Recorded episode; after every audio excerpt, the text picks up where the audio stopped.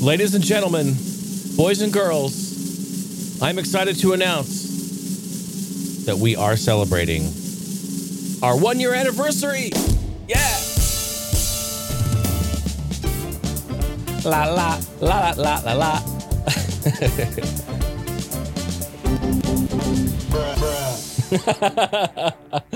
Ladies and gentlemen, hello. Welcome back to Heine House Live. Let's go. Welcome to Heine House Live, a podcast about the exciting and ever changing world of gaming And technology. Heine House Live is available on iTunes, Spotify, Stitcher, or wherever else You you, listen listen to to podcasts. For all other info, including links to our community Discord, live video feed, episode archive, and a whole host of other great entertainment, please visit heinehouse.com. Winner, winner, winner, winner, winner, winner, winner, winner, winner, winner. Ladies and gentlemen, hello, hello, hello. So good to see you all. Thank you for kicking it with me. I'm your good friend Jason Heine. This is the Heine House Live Gaming and Tech Podcast. Uh, yeah, I'm excited because um, it kind of creeped up on us, didn't it? I didn't realize that we're celebrating one year anniversary of this show. Uh, we've come a long way, haven't we? We've uh, what have we done? So we started out in the other room in the other studio. We have since migrated over here to this podcasting area. Um, got the backdrop, built it out. Uh, we're 44 episodes in. This is fantastic. Um, there's been lots of growth, lots of um, change, but overall, I think uh, the core, uh, the core concept and core values of the show have remained the same: high quality, fun content that you can enjoy. Um, this is something that I've always worked for in doing the podcast, kind of like just hanging out with friends, having a conversation. That's what it's about. Something you can enjoy. Um, great flow, great, great talking, and some great comedy and here and there. So, and of course, community focused. Yes. HeineHouse.com is the website, of course, social media everywhere at Heine House. You guys know the drill. The hotline 503 908 5490. Get at me. Would love to talk. Uh, maybe, maybe if you want to talk about maybe what was some a favorite memory or, or favorite something that happened in the last year on the podcast, maybe a funny. Actually, you know what? I will ask this. If if you're really a, a hardcore fan of the show and you have a, a funny moment, this would be actually great. This would be really helpful for me. If you have a funny moment that you thought was great, like uh, Susan, you know, Susan's definitely a moment. Fuck, Susan. Maybe that's a moment. That's definitely going to be on the list. But if you have a moment um, and you know where it is, timestamp it. Like, let me know the episode and where it is, uh, timestamp, and then I'm going to compile like the best of for the year and make a little video about it. So that would be really, really helpful. You'd also call me up and we can talk about it and uh, have a good laugh. All right, I'd like that. That'd be great. Uh, we're going to talk about some stuff really, really cool. Um, we're going to talk about some some gaming news, some random news, some tech stuff, and then uh, later on we're going to have a guest on. Ooh, yes, a guest, my first guest ever. Really, really cool uh, gentleman I'm going to have on. We're going to talk about some gaming OSTs and some other stuff. So it's going to be really, really cool. So stick around for that. How about some random news? Um, so this is really cool. This news came out last week. So more about Elon Musk and the Cybertruck, which of course I am partial to. I really like because it looks like a a car or a truck right out of like a Virtua Racing or a hot shot racing. How about that little teaser? Uh, it looks really cool because it looks kind of like flat shaded polygon, and I just love that. But anyway, hey, this is some really cool technology that Elon Musk was talking about on Twitter.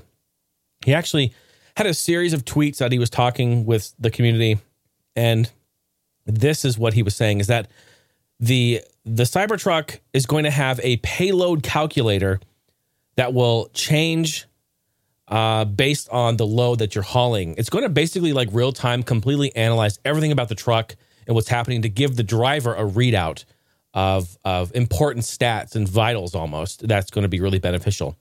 Um, real time data help drivers understand how the extra load affects the pickup truck and the vehicle's driving experience. Elon Musk confirmed this in a series of tweets.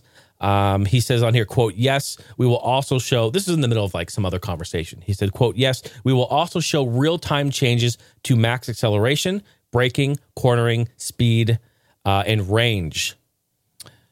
uh, factoring in the route elevation changes, cargo, tow mass, and drag impact. He wrote, "What? This is crazy." Now, uh, talking about this and thinking about this like really sparked my uh, interest because now some trucks have something kind of like this, right? To where like they will change their um, engine management depending on if you have low or high loads on the tow. Like you could put it in like tow mode, right? You just hit the button and it pulls a little picture of a trailer on your dash. You're like, okay, I'm towing. So it goes into like a default towing mode. Gives you a little bit low, a little bit more low end torque. You know, it it definitely understands that you have a load in the back and you're trying to tow that. But this, having it actually be real time and change depending on the weight, like this is crazy. Like this could change and revolutionize the uh, truck industry. like Elon Musk, like doing it again. Like I don't know. This is all we don't know yet. The truck's not out, but if he's, I mean, he says this is going to happen. It's going to be there. So I, I, dude, with Elon Musk, I kind of believe the dude. You know, he's just crazy. He he he's one of those guys who's just like, well, why not do that? Why not? He doesn't he doesn't look at the problems. He doesn't look at the limitations. He's just like, fuck it, let's just do it. It's great. A man's got a bunch of money to just invest in this stuff. I think it's great. We need innovators. He's definitely an innovator. Love him or hate him, you got to give him that. So really cool stuff for the Cybertruck. I think that's great, and I think that will change a lot in the truck industry uh, once that truck is released. Very very cool. Uh, what's up with food? Yeah, we know we got to talk about some sort of food here. Um, Burger King is back at it again, and news. The news flash is their burgers are so shitty that they removed the actual burger from their burgers. Yes, it's it's it's true. They're calling it the Chip Buddy or Butty, B U T T Y, the Chip Buddy, and it's basically a burger with nothing but fries. Looks like ketchup, mayo, and some bacon. All right, it's for real, son. I got a picture. I'll show you guys here. If I can just get my laggy iPad to stop doing stuff. Here it is, the Chip Buddy. and here's my problem. like that that's probably going to be like, you know, a fun little snack or whatever. But reality is that is going to be one sloppy shitty mess. Think about it. Have you ever seen like real burgers in the picture or fake burgers in the pictures and then real burgers when you order them? It's a mess. That is going to be a wrapper full of mayo, soggy fries, and a bun that's hanging off there sideways and just shit everywhere. And you know it's true. And um, I would still try one. No mayo. I don't do mayo. But uh, I would give it a whirl. I don't know. I just thought that was interesting. Very interesting stuff there. the chip, buddy. What the fuck? Um, excited round of applause. I actually got rage tickets. What? Whoa. Yeah, so no, I can't I can't get on here and complain about shit anymore. Yeah, they added a second show um, on the uh, the first April first, and uh, I was able to. I can't rage anymore. Exactly, can't rage. Gonna go, gonna go rage at rage though. Uh, yeah, they announced a second show in some cities where they had massive issues with Ticketmaster gouging and scalpers gouging and uh, Ticketmaster fucking all of us over with their surge pricing. And so anyway, um, Tom Morello went on Twitter. There's a whole backstory to this. He was saying like, "Fuck Ticketmaster. I'm going to sue you if you keep doing this. You can't be surge pricing. Have them all be face value. We have other tickets that are um, charity tickets that are more expensive, and all that goes to charity. There's a huge thing. And so this is actually really interesting thing because they listened to the community, they saw what was going on, and they actually took action. Now, not everyone is going to be able to go to the show. Even still, you know what I mean? Like it's it still doesn't help everyone, but it helps the majority of people. And I think that's great. I was able to get on and I got a pair of tickets. So that's great. And I got them for face value. Now I'm going to say it's an expensive ass ticket. I know a lot of people have been like in the comments, like, holy shit, I got front row at Primus. Holy shit, I got front row at, you know, this concert, that concert. I saw lots of people talking about concerts where it's like half the price, half the price. Um, I don't know. I can't really comment on that. It's just the fact that, yeah, the tickets are expensive. They're 125 a piece. And that is a very, for me, that's a very expensive concert ticket. Uh, we went and saw Chromeo a handful of times. We saw Depeche Mode stuff. We saw, I mean, shit. We went and we saw Justin Timberlake for fuck's sake. We saw him here at the arena. Now those were expensive, way more expensive than that. but weren't they? I thought they were. I thought you paid like somewhere around like 200 or something a ticket. Was it for two? Oh shit. If that's more than Justin Timberlake, I'm about ready to I'm going to rage. I'm going to go crazy. She got me Justin Timberlake tickets back in 2014. Yeah, or 2015, I think, for the uh, 2020 Experience Tour, and it was a, an, an arena concert, and it was fantastic. Loved it. Completely packed. It was a great show. But anyway, so yeah. Anyway, new, bottom line is, I got tickets. I got on there at the time they said. I got. I waited in queue. There were 2,000 people in front of me. Whatever. Went through the whole process. Got the tickets. Check out. Boom. We're good to go. So we're sitting somewhere in the middle of nosebleed. But hey, I don't really care. We're going to the show. I'm happy. And uh, I, last time I saw Rage, I was I'm very thankful. I did see them in I think 1999 or 98 somewhere in there, and that was amazing. And I cannot wait. So it's been over 20 years since I saw them. Well, it's been over 20 years since they were playing, really. Um, so yeah, good stuff. Hey, um, uh, Toy Fair stuff. If you have the update on the tickets, let me know. Just holler out, and I'll get. I'll let them know.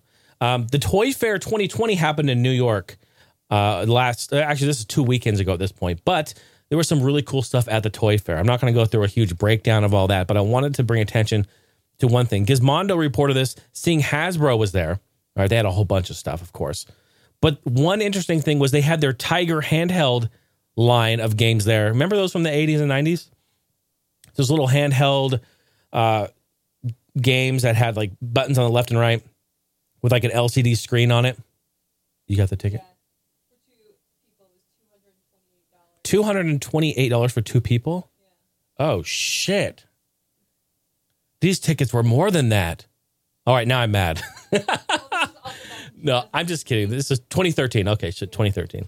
Wow, holy shit. Yeah, I think with taxes and everything, it, it was like 240 or something for uh for two tickets.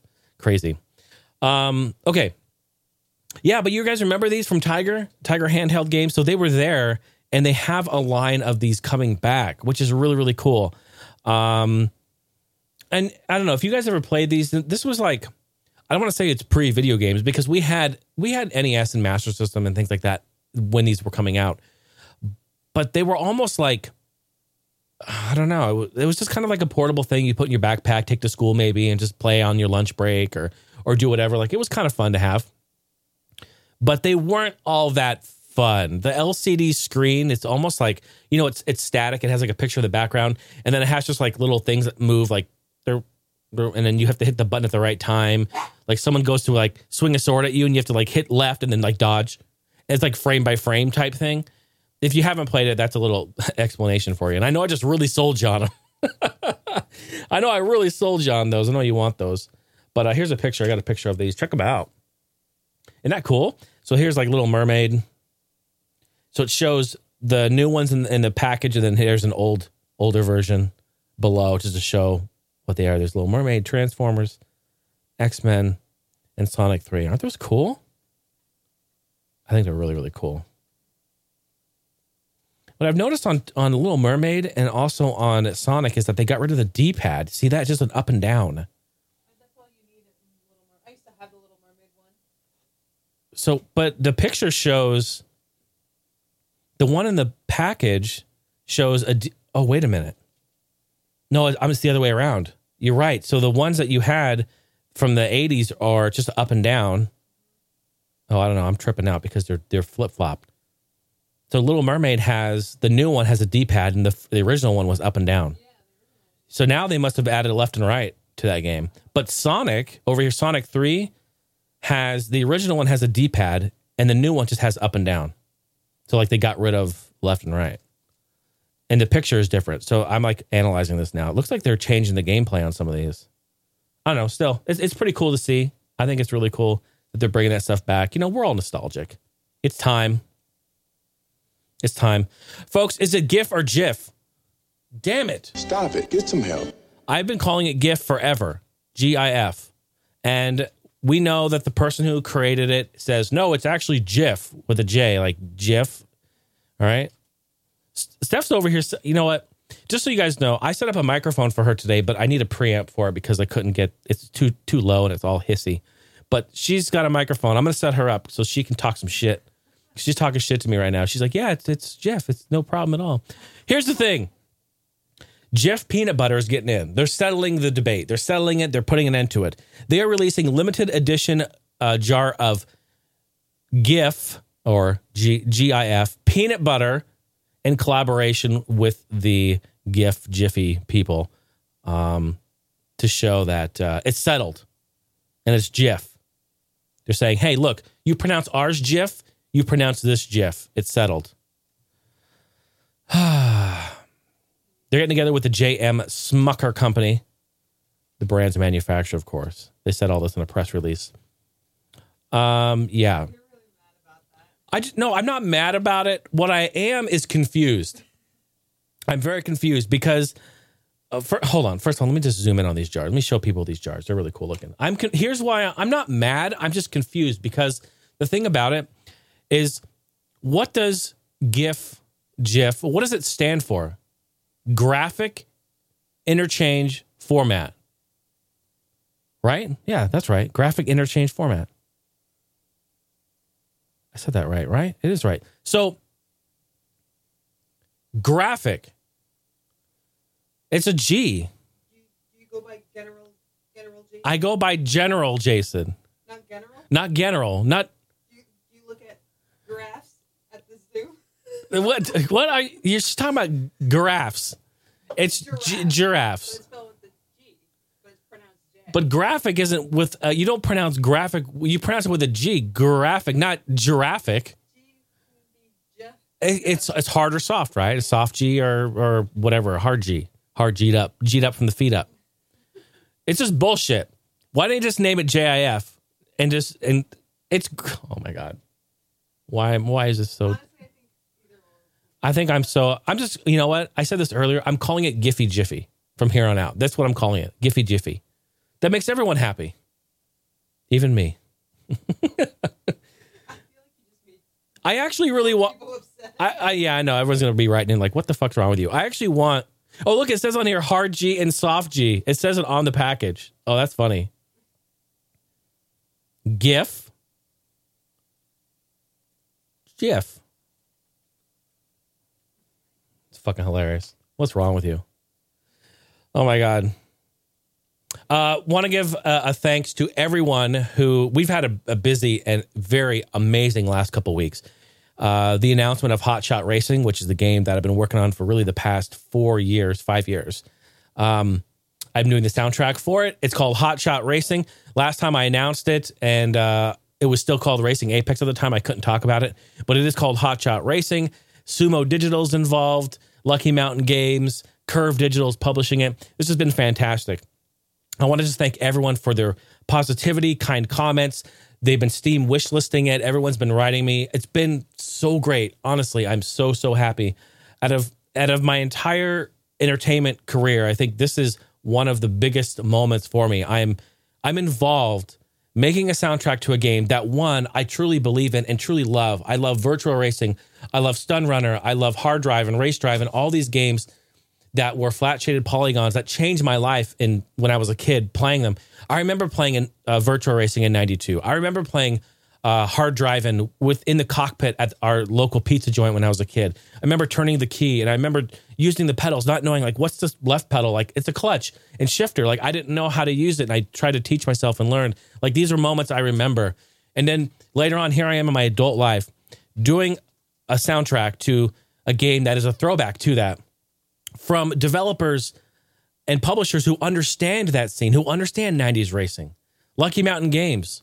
My man Trev, he's he's this is his mastermind. This is his baby. Like he he helped with so many great great racing games. He worked at Rockstar London. Like this guy is incredible. He knows uh Grand Theft Auto, Burnout Paradise. He did um a bunch of games for EA. Like he he understands this sort of thing. So like it's so exciting for me. Like you can obviously tell I'm super passionate about it.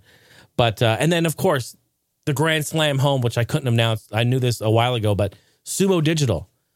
Hello, I mean the game is being developed by Sumo. These are the Sega arcade racing masterminds. Outrun. Hello. I mean it's just so incredible. There's, uh, I'm so excited, man. I am so so excited. Um, I promise you, you won't be disappointed in the game. It's going to be fantastic. So go to Steam, check out Hot Shot Racing, wish list it, and uh, yeah, let's let's get down. It's going to be eight player multiplayer racing. I'm going to be having this on. It's going to be on Switch, Xbox One, PS4, and PC. Uh, four player local split screen, just like old school days. Eight player online. Oh, so good, so good. I did 12 songs on the game, and I cannot wait for you guys to play it. I just want to thank you all again. It's been really an amazing, amazing week. I'm I'm underselling it. Like I'm so excited. Um, and lastly, in random news, I got a pair of the uh, uh, Super Nintendo wireless controllers uh, for Switch. They finally became in stock. If you're listening to this right now and you want those, go to Nintendo Store right now and order them. Log into your account and order them because they will sell out. They did that last time and they weren't in stock for what, five months, four months, I think? It was crazy. Um, so yeah, we actually bought four of them. I wanted to have four. Oh, thank you. I wrote on here too. Show them. I just forgot to grab them. Here they are. Thanks, Steph. And what's nice about these is I love the fact that they are official. See, I've got my camera on manual zoom, so it's gonna it's gonna probably not zoom it in right, but they have great weight to them. You know, on the first party stuff, you have the controller, uh, the cable that comes on the top and kind of has a little weight to it. But this, it's almost like because of the battery and stuff in there, it has good weight. Doesn't feel like a cheap piece of shit. This thing is really, really nice. It's got L and R. You got ZL, ZR up top. All the buttons are like legit. Like here comes some ASMR. Was that nice? You want some more? That's really nice. You want some more? Oh. You want some more? This is some. Okay, here comes my ASMR test. We're going to be playing on the Super Nintendo. We're going to be touching the controllers like this. Oh, I'm sorry. They don't moan, do they? I don't think they do. Oh, okay. Oh, I'm sorry. They don't do that. Here we go. Uh, mine's a little different ASMR, but that's nice. Hold on. Let me give you a little that. Let me give you a little bit of that D pad. That's that nice.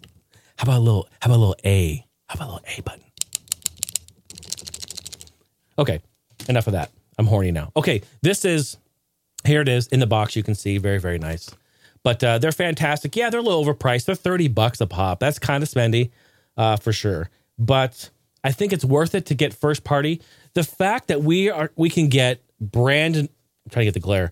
Brand new first party from Nintendo directly, official controllers for their Super Nintendo games and their NES games. They have the NES controllers as well.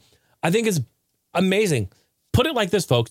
If Nintendo offered, actually, this is something I talked about on All Gen Gamers years ago. Years ago. If Nintendo were to offer brand new controllers for their old consoles, if they were to offer brand new wired controllers for their Super Nintendo, their N64, if they offered brand new N64 controllers with joysticks, all this, would you would you spend 15, 20, 30 bucks on one? Would you buy one? And my answer would be hell yeah, absolutely. I, I absolutely would. Remember, folks, at that time, this was years ago, gosh, almost maybe eight, nine years ago, we were talking about this. There wasn't Retrobit, there wasn't all these um, Brawler, there wasn't all these companies doing aftermarket, high quality third party stuff. Hell, I imported fucking Hori N64 controllers from Japan. Stephanie bought one off of Pete Door and he shipped it out to her. You know, like we bought the Hori mini pads because that was the best way to get a proper like controller style with the joystick and stuff. Um, but now there's tons of options. I mean, hell, I, I even saw um, Retrobit. I think they're bringing out a Dreamcast one next week or two weeks that is like official. Um, that looks really, really nice. And I think I actually kickstarted. I helped him kickstart it, which is really cool. But so yeah, like get these. They're fantastic. I would absolutely do that. Why not? Hey, now he's got to get a few games on there to play that are good. Oh, I'm just kidding. There's some good games on there. But they need to quit releasing these fucking shitty ass games. Give us some good stuff. Right, right, right. All right, we're gonna we're gonna say uh, goodbye to that because, ladies and gentlemen, it's time for this week in gaming history. Even though it's a week later because last week we didn't do it, so it's a week after. But that's fine. It doesn't matter. There's some really great stuff in this week, and I didn't want to miss it. Some really really cool stuff. Um, March 2nd, in 1998, Wario Land 2 on Game Boy was released. Very, very nice. How about um, 1999, Snowboard Kids 2 on the N64 was released. Ah, the amazing, the incredible, the best in the series. Yeah, I'm calling it the best. In 2010, Battlefield Bad Company 2 on PC, PS3, and 360 was released. Amazing. That's a, that's a comfortable game I go back to and like to like to play and casually jump in. It's still fun. Uh, how about 2018 Turok 2 Seeds of Evil remaster on Xbox One? Very cool. Two years ago? Geez, where time is flying. Uh, move on to the next day on March 3rd. In 2009, Halo Wars on 360. In 2009, Phantasy Star Portable on PSP. In 2017, oh my gosh, round of applause. The Nintendo Switch console was released. And of course, all of the launch games 1-2-Switch, Tetris, Shovel Knight, Bomberman, Breath of the Wild, a lot of so on and so on. Amazing. Amazing. That console is doing so well for Nintendo. We love it. Happy birthday, Nintendo Switch. Uh, moving on to the next day, March 4th in 1994, King of Dragons on Super Nintendo. We just played this. We just went through it. So fun. Very fun game. Great beat 'em up. King of Dragons and also Knights of the Round. Those are really good games too.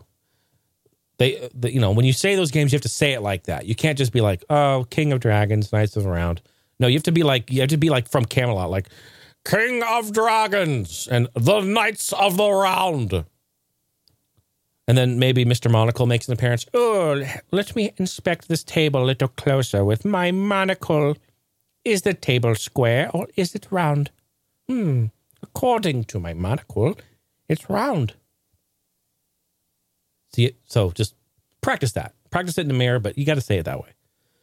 Don't worry, everyone will understand. How about 1999? Pepsi Man on PS1 in Japan. I've seen people speedrun that on uh, AGDQ. Hilarious. So good. Pepsi Man. And 2000, folks, round of applause. We have the PlayStation 2 console. Yes. Right here. This is my Japanese all white, ceramic white. Look at that beautiful console. Love it. I love it. They have they always had great colors. They have a yellow one and a blue one and the white one. I, I always wanted to collect all of them just because the colors are so cool. But I settled. I said, let's just settle. I'll get the ceramic white because that looks really, really cool. I really want the yellow one. I think that one looks badass. But again, PlayStation 2 console, one of the absolute greatest consoles to ever come out, period. It, it really is, folks. It really, really is. Is this console in your top five? It better be. Is it in your top three? Mm, Probably, probably should be. It's really, really great. Uh, I saw some comments earlier. People were talking about the PS2 and how amazing it is. And some people were saying, you know, like their their argument is the console was so amazing just because it had uh, so many games, but just a, a ton of average games. No really good, good games. And I don't know. I think there's a little truth to that because it did have a lot of games because it was so popular. But I don't know. It's almost like saying the Wii isn't good because of the same reason. And although the Wii has more shovelware than any console ever made, I really believe that, even more than the PlayStation 2. It's still a great console. So I don't know. I don't agree with that completely. I do think it has a bunch of shovelware. Yes, of course. Any any console that's successful. Take Switch for instance. I bet you if you go into the eShop and you go just cruise through there, you're probably well, I don't know, Nintendo yeah, yeah, yeah, yeah. And we're seeing it on Steam too. Steph goes, you probably see a bunch of mobile games. Yes, absolutely. That's the big issue today is we have people who are making mobile games and they're just pushing it to like the eShop and and whatever. And it's just complete shit show. It's complete garbage. Hey, don't do that. If you have a mobile game, make it a mobile game, okay? If you're gonna do it for console, try not to push it to a console. Just you know, remake it.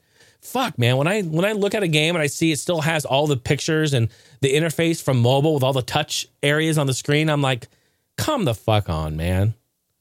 Come on, man. Stop it. Get some help. Stop it. Get, get some help. Uh, let's move on to the next day. Oh no, we have one more in this day, March 4th in 2001. I can't forget this one. Conker's Bad Fur Day on the N64. The game that was pulled off of the shelves at Toys R Us and Walmart in 2001. Pulled from the shelves. We will not be selling this game to children. Even though it clearly stated its ratings, the ESRB had rated it. But you know what? We're all for the kids. Well, let's uh let's just leave that at that. Uh, March 5th in 2004, River City Ransom EX on Game Boy Advance in Japan. 2012, Mass Effect 3 on PS3. And 2013, Arma 3 on PC was released. Remember Arma 3? That that pretty much changed a lot for the old tactical hide and seek type shooter. Very, very good. Fun game. Uh, March 6th in 2002, Gauntlet Dark Legacy on GameCube. Great, great co op. Fun, fun playing game. Um, also, um, Dark Legacy and Gauntlet Legends, both. Those are like two games you really should have in your collection. GameCube, original Xbox, and PlayStation 2, I believe, uh, is what they were released on. In 2007, Burnout Dominator on PS2 and PSP was released. That was March 6th, folks. We got two days left here. March 7th in 2000, Hot Shots Golf 2 on PS1. 2006, Burnout Revenge on 360. 2013, Sonic Dash on iOS. And 2016, Tom Clancy's The Division on PC. 2017, Ghost Recon Wildlands on PS4 and Xbox One.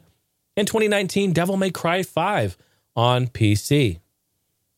Amazing games, right? And how about the last final day here, March 8th? Today, as of recording this, 1993, The Terminator on Sega CD. 2000, Command and Conquer, Tiberian Sun Firestorm. That was the DLC for that in PC. And 2007, Heroes of Mana in Japan for Game Boy Advance. 2011, Dragon Age 2 on Mac, PC, PS3, and 360. Wow. That was, I remember when that came out, man. People were talking about that. The original Dragon Age did really well too. Very, very popular. And finally, in 2013, Euro Truck Simulator on PC. Incredible games. Happy birthday, Switch and PlayStation 2. We love you. What's wrong with you?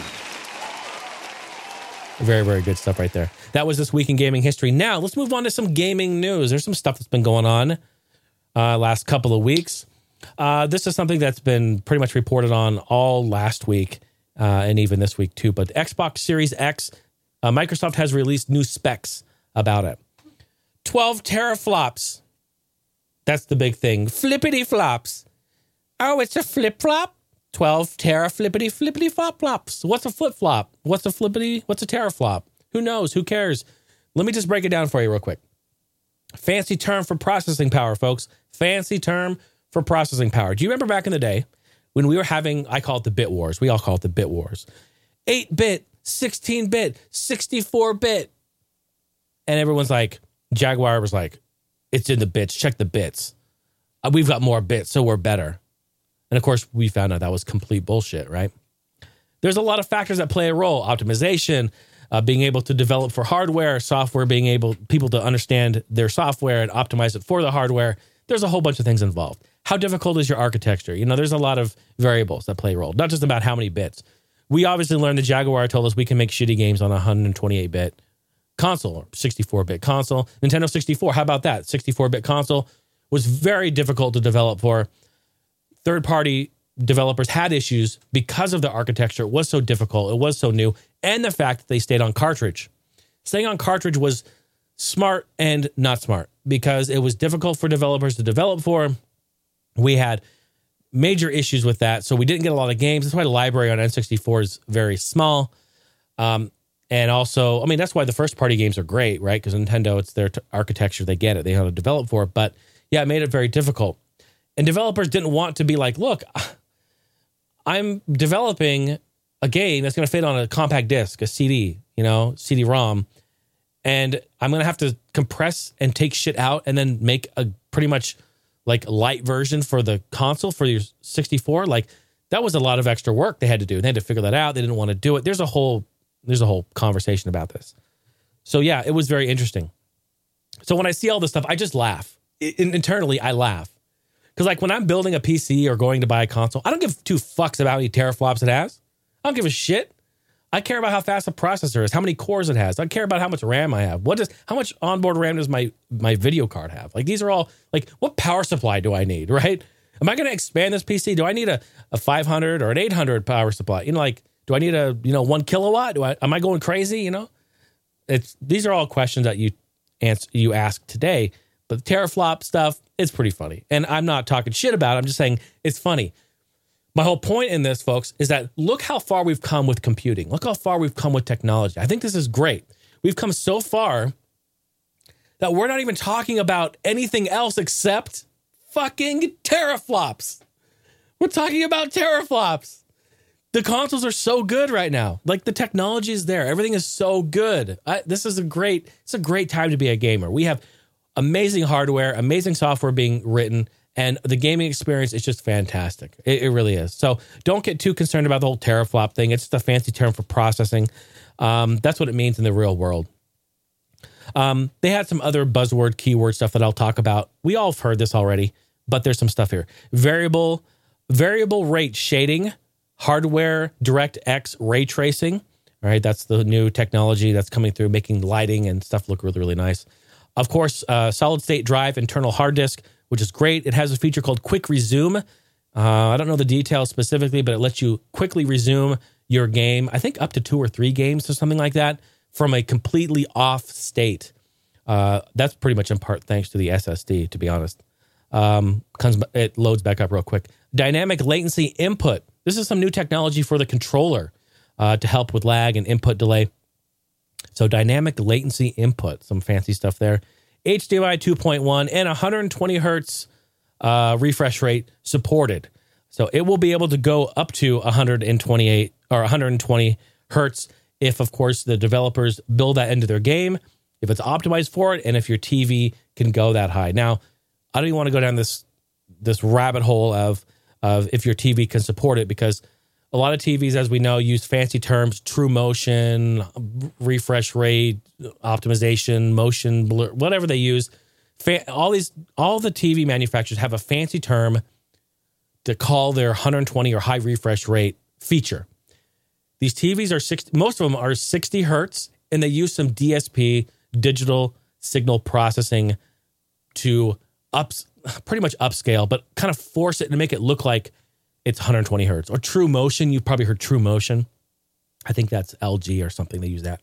But uh, so you have to really watch that. You have to look. You personally, I don't want a 60 hertz TV and then a whole bunch of uh, trickery, fuckery going on to then like upscale it and and put input delay and lag and unless they've got that down to a science and it really works and it's fantastic then cool but ultimately you're getting 60 hertz signal and that that is being processed 120 and as as things progress as things get better and technology gets better and better on TVs which they're doing weekly we may get to a point to where it's not even an issue and they're releasing true 120 hertz TVs they have them they're, they're available. They're just very very expensive.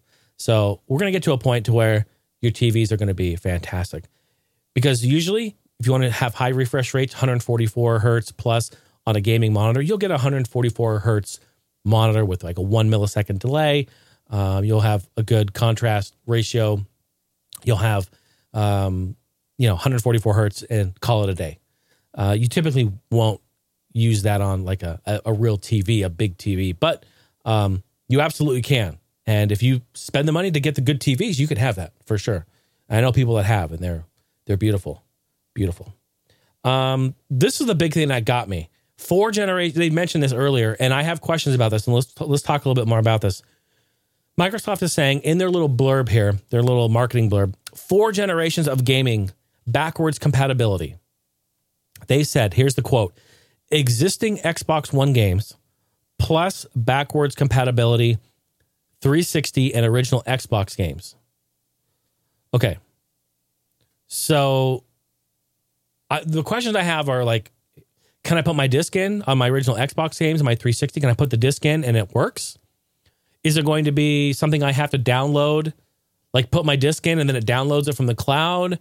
Is there is there a, a, small list like in a store that I can only download from because I have Xbox Game Pass? I have access to those. Like, I have a lot of questions about this. If you offer compatibility from original Xbox all the way up to today, you have yourself one of the greatest fucking consoles ever.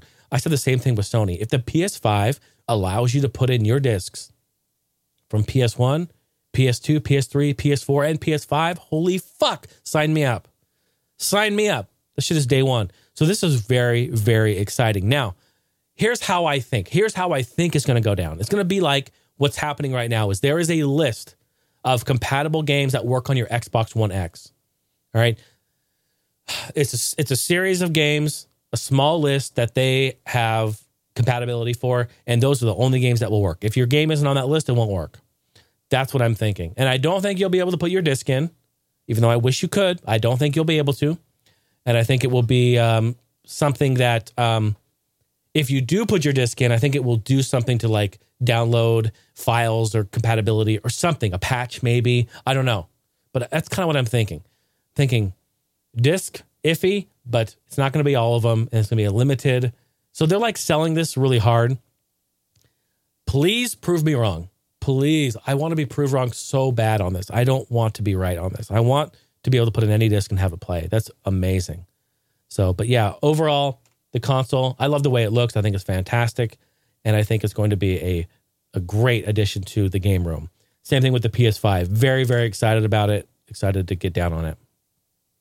How about that? Hey, if uh, if you are interested, speaking of Nintendo Switch, happy birthday again. If you're interested in buying a Nintendo Switch, um, now is the time to do it. Um, if you're listening to this right now and you're interested in one, there's no better time to buy one than right now because Nintendo directly they are offering uh, a refurb um, a Switch for 260 bucks. That's directly from their website and also in their eBay store. I was like, wait, wait, what eBay store? I was tripping. People were posting like, dude, uh, Nintendo on their eBay store, they're selling, they're selling switches, refurb switches. You can get it both with the red and blue Joy-Con and also with the gray Joy-Con. And I'm like, whoa, whoa, whoa, what? Why eBay? Why pay the eBay fees and PayPal fees and deal with all that bullshit on eBay? Fuck eBay. Like, why deal with all that? Um, so I was tripping. I'm like, let's go to their website directly. Are they selling it directly? They are selling it on their website as well. So do not trip. It's just it's another revenue stream, right? It makes it easy. Some people would rather just go to eBay, click buy now, PayPal, done. I get it. I get it. I completely get it. And Nintendo sees that too. That's why they're having it there. 40 bucks off. It comes fully refurbed with a one year warranty from Nintendo directly. There's only a small handful of companies that I would say do not hesitate with buying refurb. Now, 98% of companies out there do not buy refurbs. Do not. Just don't do it. But Nintendo is one of them. Apple's another one. They're they're so strict um, about their refurbs. Nintendo, they don't fuck around. If you buy a refurb, you're getting a brand new console. They go through those things completely, top to bottom, in and out. I wouldn't be surprised if they just re- they just give you a new one and just replace like take some parts or whatever. Like it, the consoles are brand new, and I've gotten a refurb Wii from Nintendo directly before, and it's immaculate. It even smelled new, and you know I smelled it. I pulled it right out of the box. What I do? I stuck that thing right up to my my little whiffer sniffer, and I sniffed that thing, and boy oh boy, smelled great. smelled brand new. So yeah, do not hesitate. I went to their uh, eBay store at the time. This was a week and a half ago. They had uh, just under three thousand of these sold. Here's a picture I took. Just under three thousand, and they're selling like about five to ten an hour. So they're well over three thousand at this point. This was last week, but look at that, pretty cool. It's a 32 gig model, um, and a refurb Wii. Do not hesitate. Let her rip. Let her buck. They're great. Um, so did any of you use Pokemon Global Link? Last year, the Pokemon Company announced that the Pokemon Global Link service would be shutting down February 2020. And true to their word, on uh, February 24th, 2020, the service officially retired. All gameplay services which required access to it in the 3DS games, uh, ranked battles, and so forth will no longer work, although other online features such as trading and battling, which do not require PGL, will be operational still. Uh, for almost nine years, PGL served as a hub for not just online competitions and ranked battles, but many other memorable online features such as Generation V's, Dream World, Generation, uh, Pokemon uh, Mileage Club, and so on and so forth. So, moving forward, I think what they're trying to do is move you all into Pokemon Home. I think that's the big thing. They want to get rid of all this extra Pokemon shit, just push you into home. That's the main hub. Hey, look, when you have so much stuff, so many Pokemon um, elements that are out there, like they're trying to just like bring it home. Like, oh, nope, I didn't. I did not mean that pun at all. That was stupid. I didn't mean that. I wasn't on purpose. I'm fired. Yeah, they're trying to they're just trying to you know put you all into Pokemon Home. It makes sense. And I, I didn't even use this Pokemon Global Link, but it still makes me sad, man. When when I see software being retired, when I see shit like this shutting down, makes me incredibly sad. Incredibly sad. Really, really blows. Uh, how about some tech news? Should we move right on to tech news? We're just picking them up, laying them down, folks. Bethesda has pulled out of GeForce Now. This is terrible news. Terrible news for GeForce Now. Again, I've mentioned it probably the last three or four episodes, so you guys should know what it is now. Oh, and also 2K, that was updated today. We just got word 2K also pulled out. Jesus. At this point, you're almost going to be able to play like no solitaire and um, uh, mine, uh, Minesweeper. And uh, what's the what's the pinball one? It's like space space uh, pinball something. What was it called? What was the space pinball game on Windows 95? Me too. I remember hitting the the um, space bar and it would fucking like break down because I tilted it. Whoops. uh, so yeah, 2K and Bethesda pulls out. That really sucks. Those are that's really bad bad news. Again, once once these developers see that GeForce Now is starting to make money on their service, they're like, yeah, you're not going to make money on streaming our games. They are. They are. That's what I think. And I mentioned this last time on the show is they're going to say, you know what? Fuck Nvidia for doing that. We're going to make our own Netflix style service. I mean, seriously, mark my words. Within the next year or two, we're going to see 2K, we're going to see Origin, we're going to see Bethesda, we're going to see Epic Store, Activision. We're going to see them all come into the playfield and say, okay, it's 5, 10, 15, 20 bucks a month, and you can stream all of our games all over the place, any device. Sign up now. We are moving towards a service based model, folks, a service based model. And I don't know that that's necessarily good for us as gamers, but that's the way it's going. Um, speaking of some uh, Xbox stuff, Xbox One dashboard rolled out two weeks ago. Uh, the Verge reported on this, and thank God. I hate the tiles. I hate the tiles, and I'm not the only one. Can we? Can I just say before I report and talk about my notes I threw in here? Can I please find a way to just bring the Xbox 360 dashboard to my Xbox One? That's all I want. I don't even give a shit if I'm missing features. I really don't. I don't give a shit. I want the Xbox 360 dashboard with all the awesome swoosh sounds and little bloop bloop beeps and bloops. They're amazing. That was a clean, fast, and perfect dashboard. I loved it. My favorite dashboard of all time. Uh, but so they're overhauling it. The new design focuses on uh, overhauling the homepage, Xbox One dashboard with frequently used games and apps, and it's available immediately. It already went push, so if you go turn on your console, it will update. It includes the ability to add and remove rows, yay, customize them further, and quick access to Xbox Game Pass, Mixer, and the Microsoft Store. So that's all good news. Alongside the home screen, Microsoft is also allowing Xbox One owners to customize how notifications appear on screen. Yes, finally. Useful feature to stop notifications from blocking content. Remember when you get a notification it's like boop pops up and blocks something? You now are able to choose where those notifications show up. Oh, that's great. Six different locations on the screen. That's huge. Thank you. Thank you. Uh, Microsoft's also tweaking the games and apps library with this update, new icons for games with trials and demos to make it easier for you to spot them over the full game releases. That's very, very good. Um, so you don't have to like go in another deeper menu to see if it's DLC or whatnot. You kind of can see that right away. That's great. I actually have a, I mean, you guys really don't need a screenshot of it, but I got a screenshot here of it there. Funny, it's got a picture of a cute little switch down there. Um, yeah, yeah. No, it looks it looks nice. I mean, we still have tiles and still kind of annoying, but I, I mean, as long as it's easier to navigate, and as long as it's quicker. My biggest issue is that our and of of course we have an original Xbox One, like the first gen or whatever. It is slow as fuck, man. When we're navigating the menu, it's just like so laggy and slow. It's trying to load stuff, and I'm just like, what? And I hear I hear the I hear the argument. I hear the yells from across the world right now. But you have an original Xbox One, Jason. You need to get the S. You need to get the Slim. You need to get the new one. You need to get the XS or whatever. You need to get, you know, and you know. Point is, I have the original one. It should work fine. All right, so just relax. Put the pitchforks away. I, I shouldn't have to upgrade a whole fucking console to get my menu to work right. So chill out. I don't like it. No, but I I am excited um, for all this new innovation and stuff. Very very cool. There's a new saga in the Star Wars universe. Later this year, folks, Lucasfilm will launch an epic new era of Star Wars storytelling.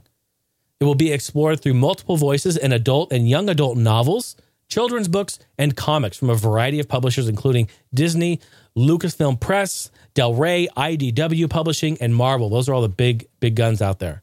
Star Wars The High Republic, which has been previously referred to as Project Luminous. It will be set in an era where the Galactic Republic and Jedi Order is about 200 years before the events of the Phantom Menace. So, what's good about this is this period of the Star Wars timeline will not overlap any of the film features. So, this allows creators and writers to explore new uh, new areas in the Star Wars universe. So you'll be able to create your own type of fantasies in there. I think that's great. This is great. So 200 years before Phantom Menace, this allows you to do all this fun stuff. I actually have a picture of the trailer uh, uh, poster. Boom. Oh, that, that's the. I'll be right back. Where are we at? There we are, right here. Very cool. Look at that.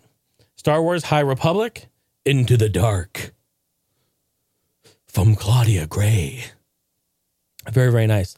And you know what's really what's really fascinating about this is the last bit of the article says, you know, it allows writers and publishers and developers and everyone else and storytellers to to create their own stories in the Star Wars universe. Maybe stories we've never heard or even would imagine before. So I started, so of course, you know me, I was researching, I was digging a little deeper. I said, hey, what can I find out there? What what writers are going to be uh, you know, involved with the new Star Wars. I think this is great. We're going to start seeing a lot of new stuff. Well, lucky for you guys, I actually found another uh, poster from an upcoming uh, Star Wars movie uh, for this. It's going to be great. It's going to be a movie. It's going to be a children's book. It's going to be a whole bunch of things. I think it's great. I'd love to show it to you here. Here it is, folks. It's Cheech and Chong's Star Wars The High Republic featuring Yoda completely stoned, starring Snoop Dogg right down there, bottom left. See him there? He's smoking a fat spliff. We got Sticky Icky. We got uh, the Stormtrooper down there with a fat blunt. There they are. And uh, Cheech and Chong. Look at him. Amazing. The High Republic. This is great, folks. Listen, it means that we're going to be able to have storytelling from all sorts of universes, including this one here, Cheech and Chong, the High Republic, way high, high as a kite. Come on, now you knew it was coming. You knew something like that was coming. oh boy, I love it. Hey, you got to give me some sort of credit. You know, I spend time on these photos. All right, I spend a little time on the photos.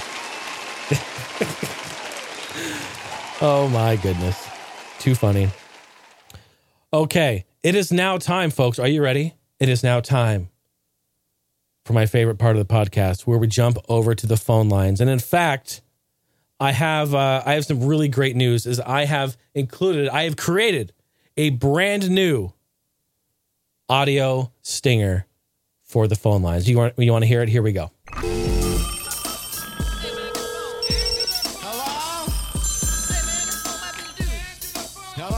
You've got voicemail.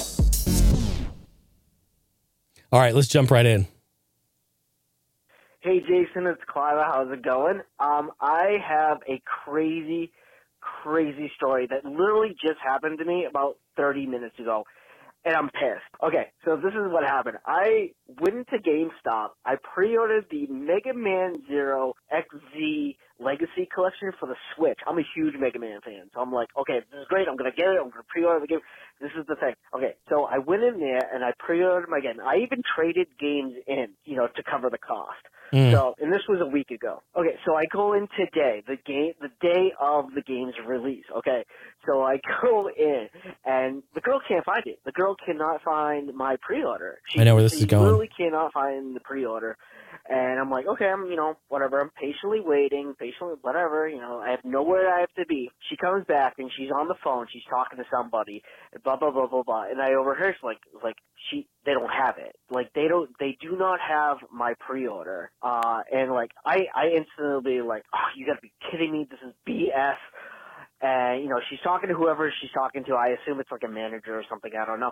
But, you know, she gets off the phone and she tells me, she's like, yeah, so we got two copies in, uh, of the game and one was picked up and I think the other one was sold to somebody who didn't have a pre-order. And like, hmm. I just looked at this girl, you mm-hmm. know, and I, you know, it's not her fault. I get it, whatever. But I like, I looked right. at this girl and I instantly snapped. I'm like, you gotta be, I don't want to swear. I'm like, you gotta be bleeping kidding me. And like, I'm yelling at this girl, like, and like, I'm so angry, Jason, that like, they sold my pre, and this isn't the first time.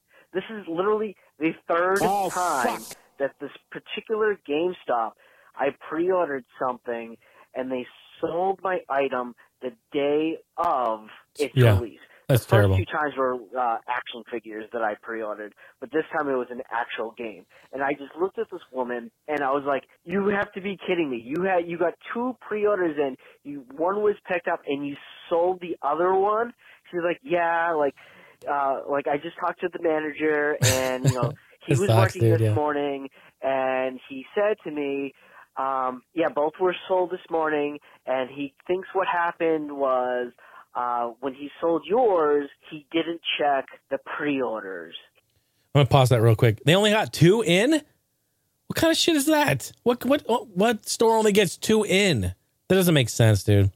They sold them all. They didn't give a fuck. Okay, we're gonna continue. He just he just took it out of the the I don't know where they keep the game. Like he just took it out and sold it without checking the pre-orders. So what she said is like the manager will come in uh tomorrow, and what he'll do is he'll call the warehouse to Oh, get yeah. me, you know, get my copy. He'll he'll get another one shipped to me. And I just said, yeah, I just said, screw it.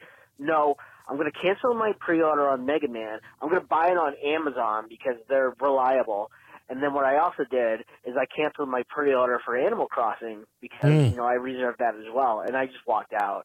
Um, but now I have like a, a fifty dollar gift card to GameStop that like is kind of useless to me because like I never want to go to GameStop again. You know? I Yeah, mean? yeah, yeah. Like, oh, I was like, I'm just so frustrated. So, um, sorry for this being a long, long message. I, I just, I just, I had to rant, Jason. I just had to rant. So, uh, I'll talk to you later. Bye.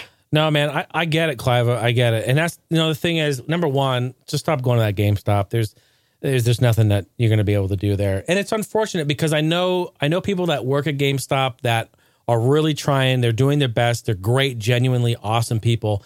And they have a very difficult position, right? They have the corporate who are desperate. They're they're basically trying to scrounge for table scraps at this point, and they're putting a lot of pressure on their managers, which then trickles down to their staff and all the employees. And it's a really, really sad and difficult situation. And I understand that. This is no excuse for that. I'm not making excuses for him.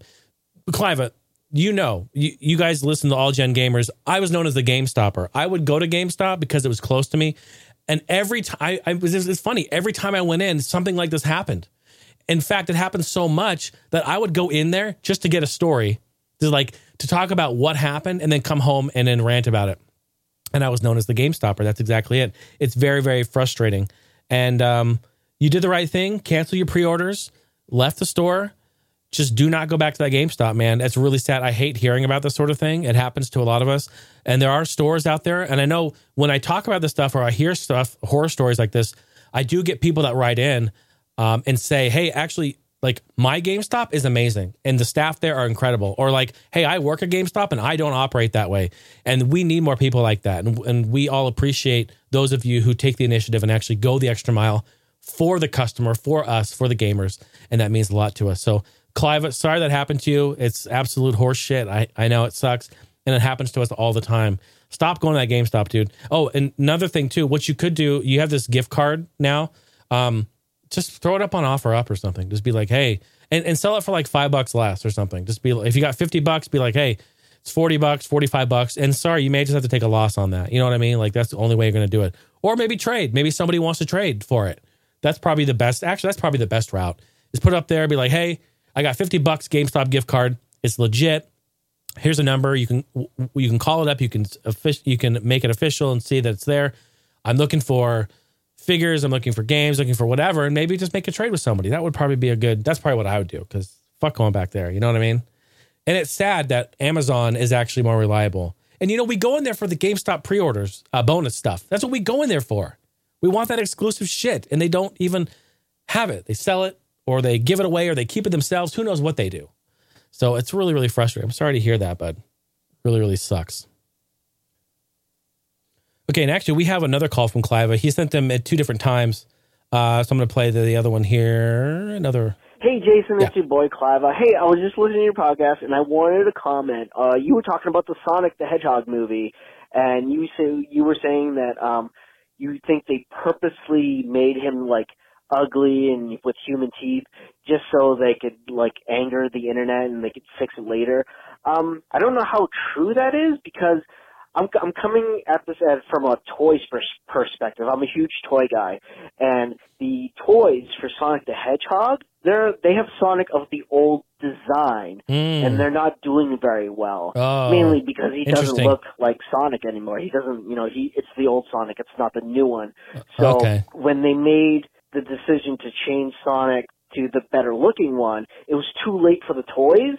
They were already in production Ah, and they're sucks. already being, you know, shipped out to stores and stuff. Yeah. So I don't know your theory of like them purposely making Sonic ugly just so they could, you know, go ahead and make changes later. I think they really wanted to go with that ugly design, but then when the internet flipped out, rightfully so, Yeah, I agree completely. then they yeah, changed it. totally. Um, because like if you look at the Sonic the Hedgehog toys, no one's buying them. Like Yeah. they just it, they look ugly. They look just horrendous. And it's if they were too late, they were like in production. So um, like I don't know if that's the reason or if your you know your reason or my reason is correct. Um, I just was going to throw in that uh, that toys perspective Yeah. because a lot of movies, you know, they make their money off merchandising, Mhm. and you know, if like the Sonic the Hedgehog toys are not doing well, um, it's because of that old design. You know, like the, I don't know why they would purposely do that. I think you know they made a mistake. Yeah, they screwed the right, pooch. Yeah. Love the podcast. I'll talk to you later. Bye. this is why I love being able to take voicemails and talk to the community like this. Clive, thank you for sending that in and actually clearing that up. That completely debunks my theory. It's totally inaccurate. Yours, what you said there, that's completely accurate. And that's amazing to know. I had no idea about the toys. If those toys are the old Sonic, dude, they really were going for that model. That's fucking crazy to me. Oh my goodness. That's crazy. It's such an ugly ass Sonic. Wow, amazing. All right. Yeah, that makes sense. I wonder if they're going to re release new toys. If they do, that would probably mean the old Sonic stuff in time might be more valuable, more collectible. Something to think about, something to consider. I'm not suggesting going and buying an ugly ass Sanic, but uh, I mean, you never know. You never know. That, that could be all, all part of it. Cliva, thanks for the call. I really appreciate that, man. All right, we're going to go ahead and jump right back into the phones. And of course, we have another call from the voicemail maniac, my man, Cameron. And I wanted to go ahead and take his call. But then I thought, you know what?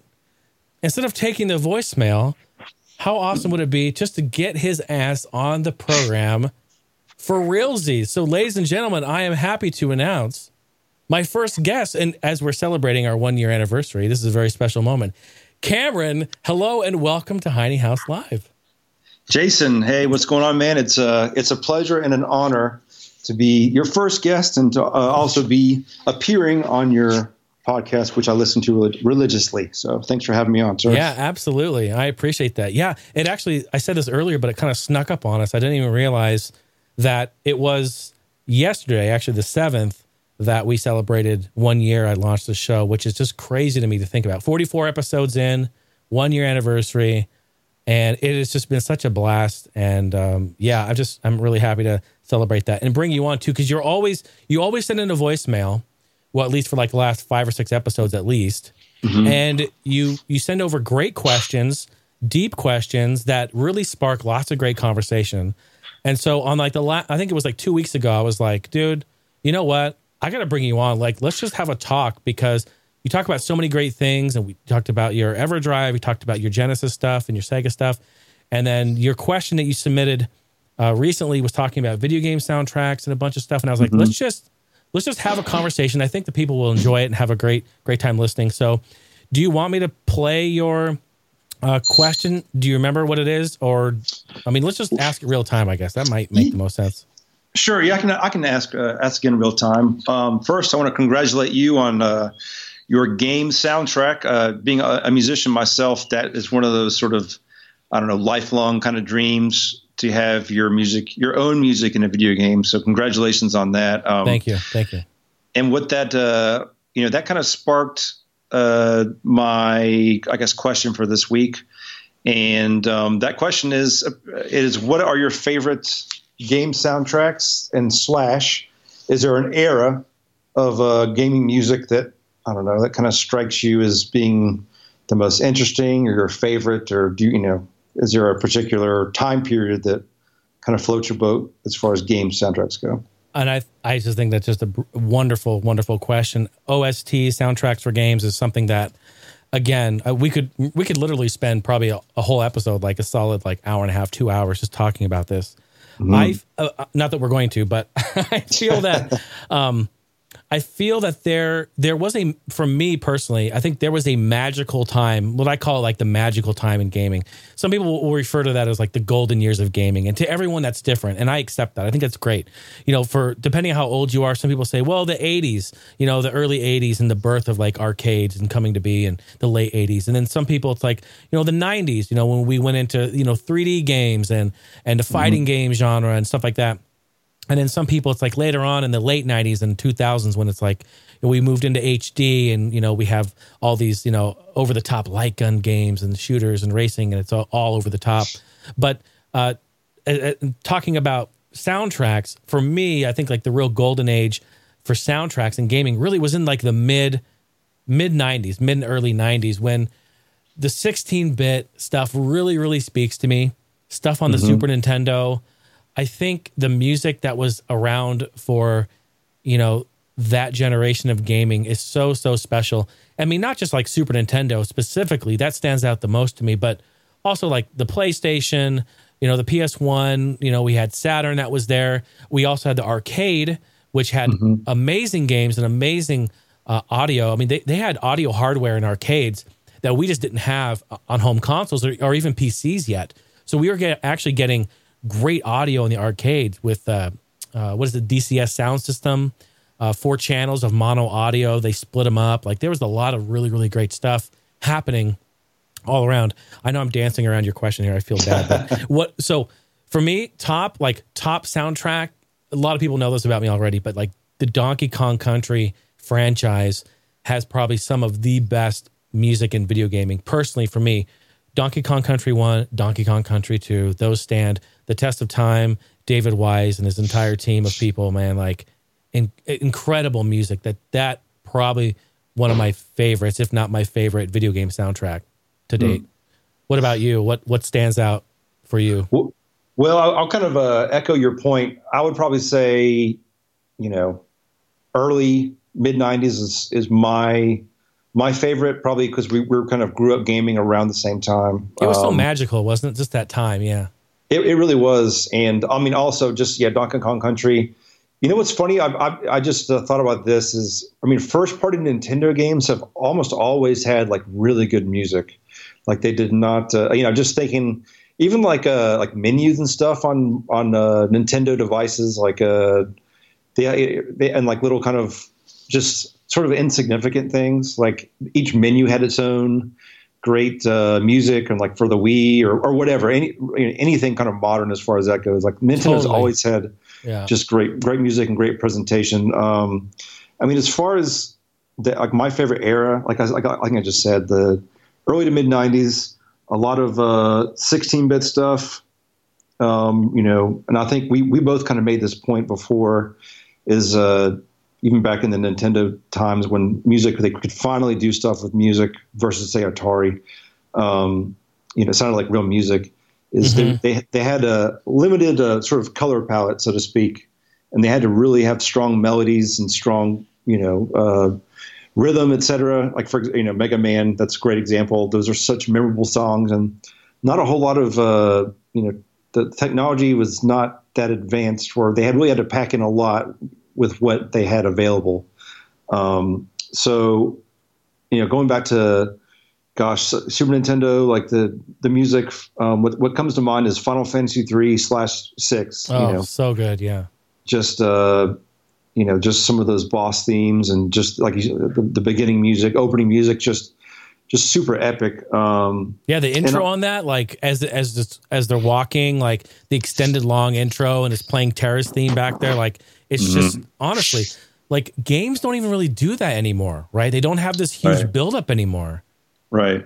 and Yeah. it's amazing.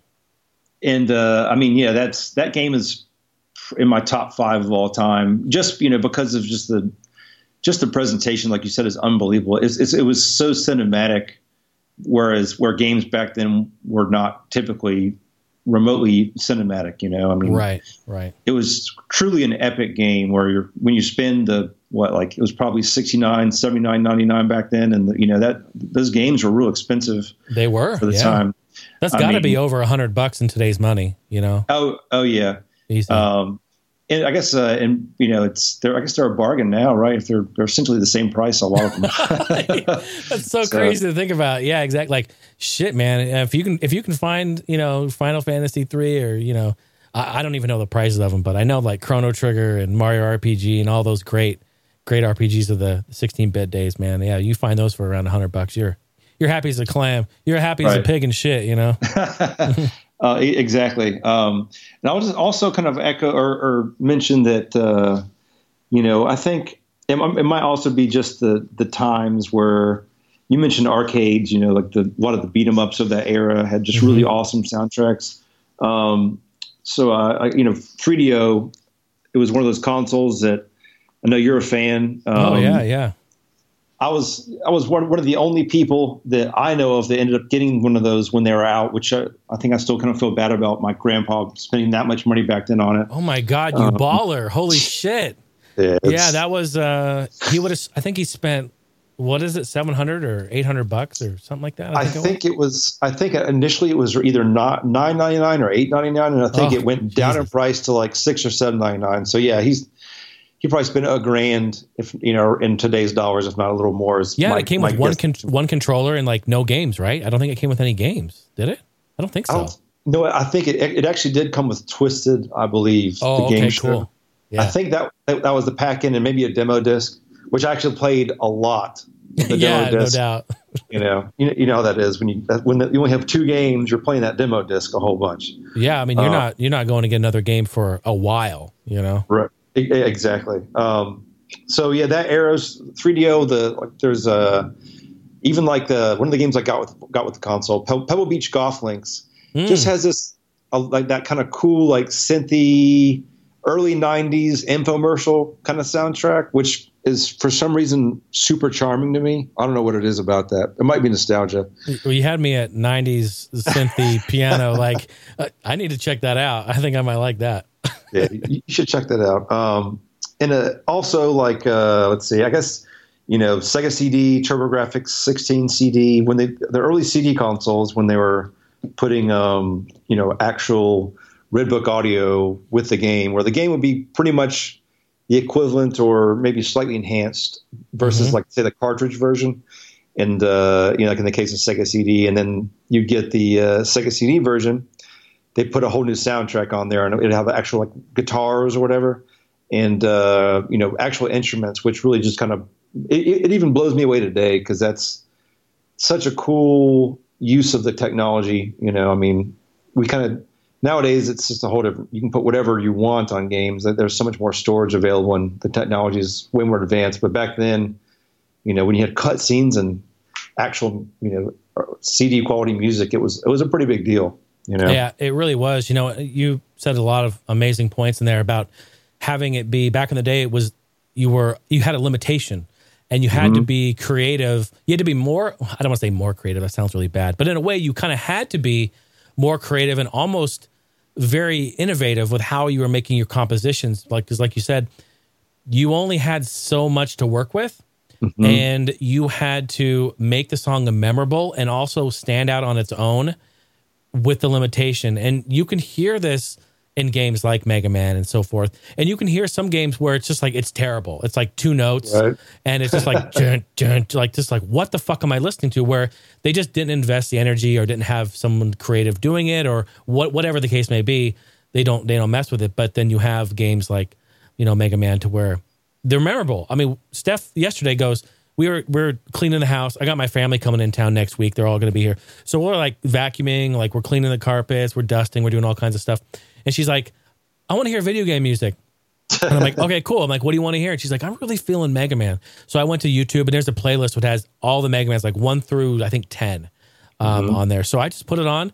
We let that thing play for like four hours, dude. I just turned it up. I put it through my big speakers. We're just fucking jamming out.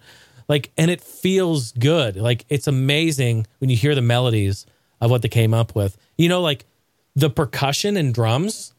Mm-hmm. You know that shit. They have like one channel to do that, and you know what it is? It's all just pink noise, right? Oh, really? Yeah, so they can they like make the hi hat just a short like from like pink noise, and like Huh. the like a lot of it's like weird static and shit, and they can like manipulate it and make hi hats and snares, changing the pitch of like the the um, they pitch it up to make a snare. Like it's it blows me away what they did, man. They got so Wow. creative with it. So yeah, like you you really said it, man. You really said it.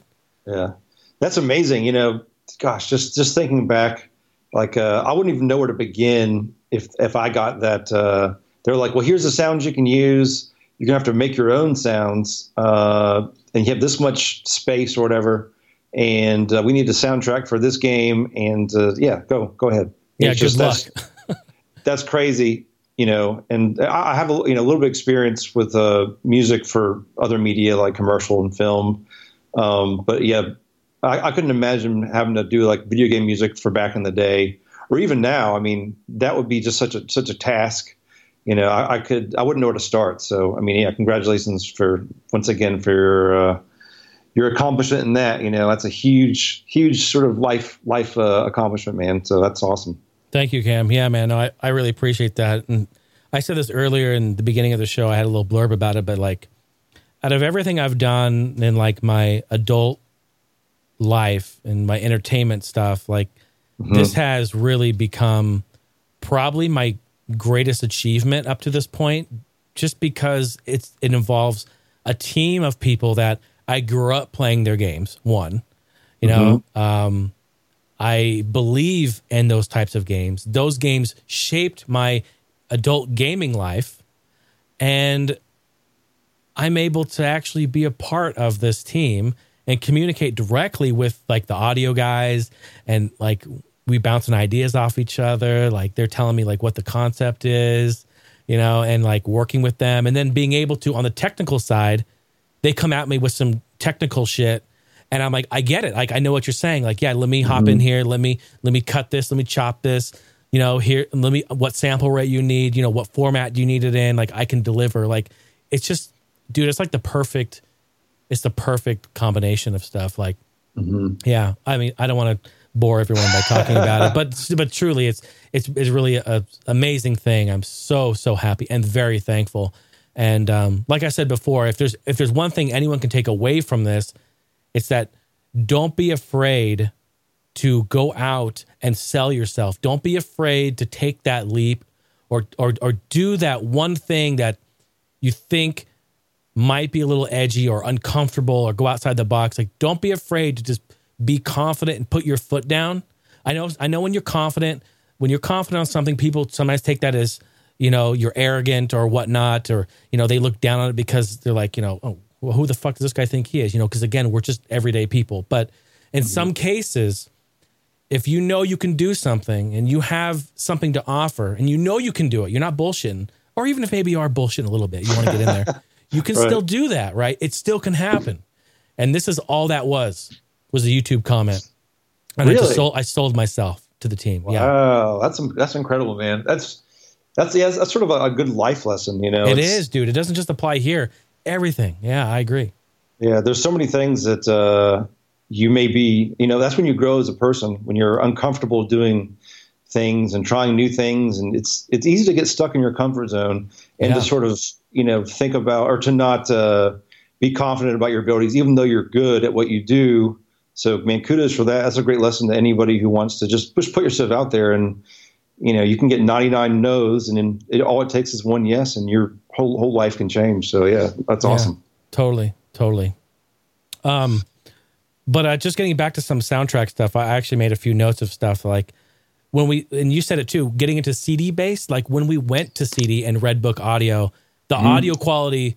And this this also could be a controversial comment, right? The audio got way better. It got high quality. You know, like yes, it did technically. Doesn't mean that it's better. No, Right. but it means that the audio quality, which is different than actually a composition, right? Because, um, like I will, uh, pretty much nine times out of ten, like I'll, I'll go listen to a Super Nintendo soundtrack or something, or Genesis or NES or whatever. You know, like I love that. sounds appealing and appeasing to the ears. But like uh, I wrote here, like Destruction Derby on PS One. That was like the second game I owned on the console when it came out. I had Ridge Racer, which came with the console, and then I got Destruction Derby. And dude, like to hear real instrumentation, and that had like lots of techno and stuff and like kind of house type stuff. It changed the gameplay completely. I was like, oh my God, this is real music. This Right. sounds so, so good. And I would even take that. Um, most people, I don't know if a lot of people know this, but you can take the CD, the disc itself, and you can put it in your CD player and you can play the soundtrack in like a disc, a disc player, your computer or boombox. So one has boombox anymore, but you know, I mean, I might, but that's just me. right. Man, it's funny. I, I wonder if I mean, uh, do new cars even uh, do, do most new cars even have CD players anymore? Do I you know if that's- honestly don't know. I mean, the newest car we have is from 2010, so I don't know. Uh-huh. I really don't. yeah, it's uh, it's, it, I, it's what's funny is I actually have right now. I have a Sega CD game called Sol-Feace, I think, and that's uh, I have that in my in my car. Uh, I was listening to the music going to work. Yeah, you do. So- See, fucking gamer right here. I love it. That's right. Um, so yeah, you know, it's. Uh, I think what it what it what it was is, you know, I I think maybe the turning point for me, at least with game music, is when a lot of the games. I'm just thinking of like Crazy Taxi used, you know, bands to put their, you know, or like Tony Hawk games had actual like bands. And oh yeah, there's- licensed stuff. Yeah, Right, licensed stuff. Yeah, thank you. Um, and that stuff is memorable, but th- th- at least to me, there'll be nothing more memorable than, than music made specifically for a game, you know, and uh, having having an actual composer do that job and come up with something that fits the game perfectly. It's just uh, there's nothing I think you can really top that, and it's such a huge part of the experience. I mean, you know, if you take the music away from most games, except for maybe maybe Silent Hill, but you have so, so like tons of so- sound effects and you know that kind of Mhm. thing. the ambience on that one. Yeah, Exactly. The you know they, they a lot of those you know, soundtracks create such an amazing mood and and uh, sort of feel to these games. Um, yeah, it's uh, sound soundtracks are super important. So I that's why I wanted to bring that question up. Uh, I know you're a huge music fan and a musician, so uh, yeah, I think I think uh, we can all agree that music in in games is uh, super important to the experience. really, totally, completely agree.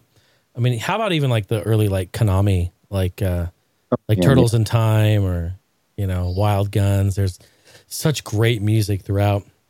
Right. And, And, what's uh, well, what's funny you mentioned Konami. There are a lot of companies that are known for their music for good music. Like you know, if you're going to get a Konami game or you know, 16-bit era, or even before, you know, you're the music like Contra. I mean, great music, Contra games, Capcom. We mentioned Mega Man. You know, great music. Uh, they really knew to bring the entire package. They knew not to skimp on the music or or, or anything. They knew how important music was. Um, so, and then you know, of course, Square, I guess SquareSoft, back in the day with the uh, Final Fantasy games, all, all the RPGs always pretty much brought brought it with great music. So uh, yeah, I mean, yeah, like we could, like we could make a whole episode. Yeah, Um, and maybe maybe we will. Maybe we'll sit down sometime and just talk about we'll make a list of like different games from different consoles and talk about them. Like, I think it'd be great. I think we really should because it's a it's a whole it's a whole topic in itself for sure. Yeah, absolutely, man. Yeah. So, folks, hey, if you have anything to say or add to that, if you know, maybe that's a great one too. If you, what are some of your favorite video game soundtracks? Why are they your favorite? What stands out? Um, you know, we obviously missed basically 89.5% of all the great soundtracks out there, but we'd love to hear from you. 503 908 5490 is the phone number. 503 908 5490. You can also record yourself on your phone, tablet, computer, whatever have you, and uh, email it heinehouselive at gmail.com. We'd love to hear from you and uh, get that going. Of course, we have website there, heinehouse.com. Great thriving Discord community. A lot of great stuff going on in there. So uh, check that out on my website. Uh, Cameron, is there is there anything else? Like, do you want to? Do you, have a, do you have a website, or do you do anything, or do you want to plug anything? I didn't even didn't even ask if you maybe, maybe want to plug something or let people know what's going on. Uh, it's up to you. You don't have to. No Oh, pressure. man, you know. I used to be a lot more, I guess, uh, I have a lot more sort of creative. I do put more stuff out there, you know. But I do have, I guess, an Instagram. If you're into music, into, into music gear mostly, Cool. it's uh, the Boss Pedal Project. Just look that up on Instagram. And I, I have a band called uh, Atma Weapon, which is one of the bosses in Final Fantasy III. So uh, you can look us up. We're on Bandcamp. Uh, just look up Atma Weapon. And I think that's about it, man. I, I appreciate you having me on. It was it was a pleasure, and uh, looking forward to listening to this episode at work. yeah, absolutely. Well, you're going to hang with me. We're going to go out to the very end of this. Let's do it. Let's do it together. Why not? I'm going to pop up the the brand new slide for Patreon. Of course, Cameron, thank you for joining Patreon. I think you joined two weeks ago now. Appreciate the support, bud. Thank you.